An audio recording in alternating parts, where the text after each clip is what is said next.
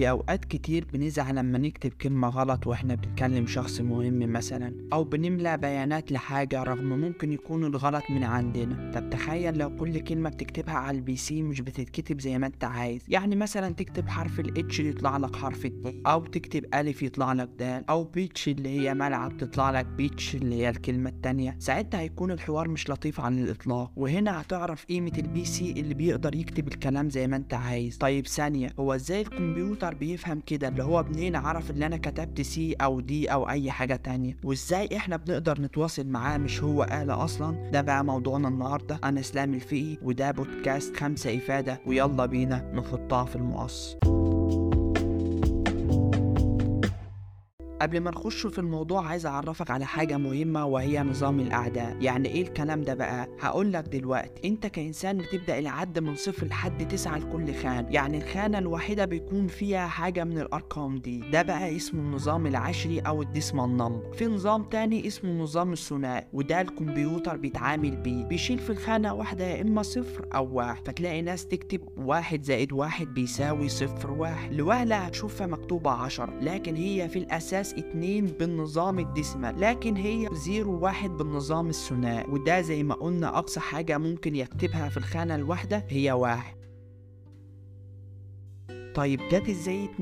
ده انا شايف في 10. اول خانة في النظام الثنائي بضربها في 1، وتاني خانة في 2 واجمع، وتالت خانة في 4 واجمع، وهكذا. وده عشان احول للنظام العشر اللي احنا اصلا بنقدر نتعامل بيه. فصفر مضروب في 1 بيدي 0، زائد 2 مضروبة في 1 يدي 2، يبقى الجمع كله 2. هقول لك مثال كمان. 0 0 1، 0 مضروب في 1 بيدي 0، زائد 2 مضروبة في 0 هتدي 0، زائد 4 مضروبة في 1، يبقى كل ناتج الجمع يكون 4 بالنظام العشر، لكن 0 0 1 بالنظام الثنائي.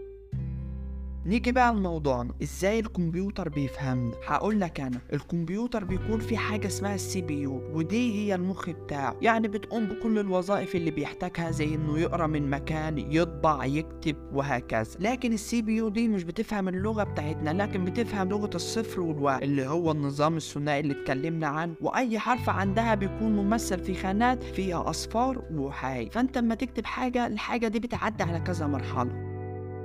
المرحلة الأولى وبيكون فيها حاجة اسمها الكومبايلنج أو المترجم، وده بيحول اللغة اللي أنا بكتبها للغة الكمبيوتر يفهمها، اللي هي الأصفار وحايد أو النظام الثنائي اللي اتكلمنا عنه.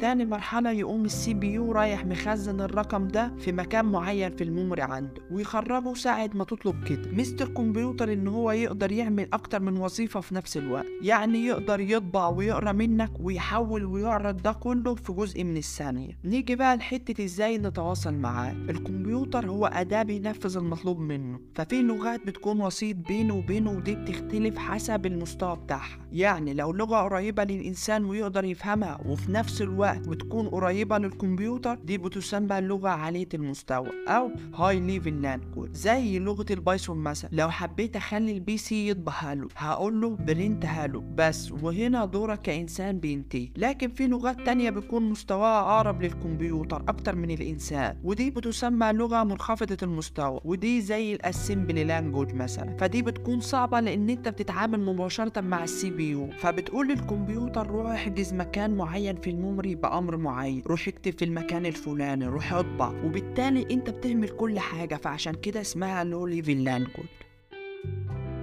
ايه بقى حوار الميموري اللي بيخزن فيه الداتا؟ ببساطه اي حرف بكتبه بيكون ليه مكان مخصص في الميموري، وبيكون ليه رقم محدد اسمه الاسكي كود، وده بيكون 8 خانات لكل حرف، وده اللي بيميز كل حرف او رقم بكتبه في الميموري عن التاني. اما اروح استدعي كلمه معينه، بيروح بالعنوان اللي تسجل فيه كل حرف في الكلمه، ويقوم مطلع لك الكلمه بناء على العنوان اللي انت بعته ليه، فتظهر بالشكل اللي انت بتشوف. فمثلا لو عندي كلمه هاي عدد حروفها 2 وعايزها تتخزن، فالكمبيوتر هيحجز 16 خانة في الميموري للحرفين دول، 8 خانات لكل حرف بعد ما يكون حوله للأسك. فما تيجي تستدعي الكلمة يعرف العنوان اللي متخزنة فيه ويظهرها له. وبس يا سيدي، دي كل الحكاية. استنونا في حلقات جاية بإذن الله، والسلام عليكم ورحمة الله وبركاته.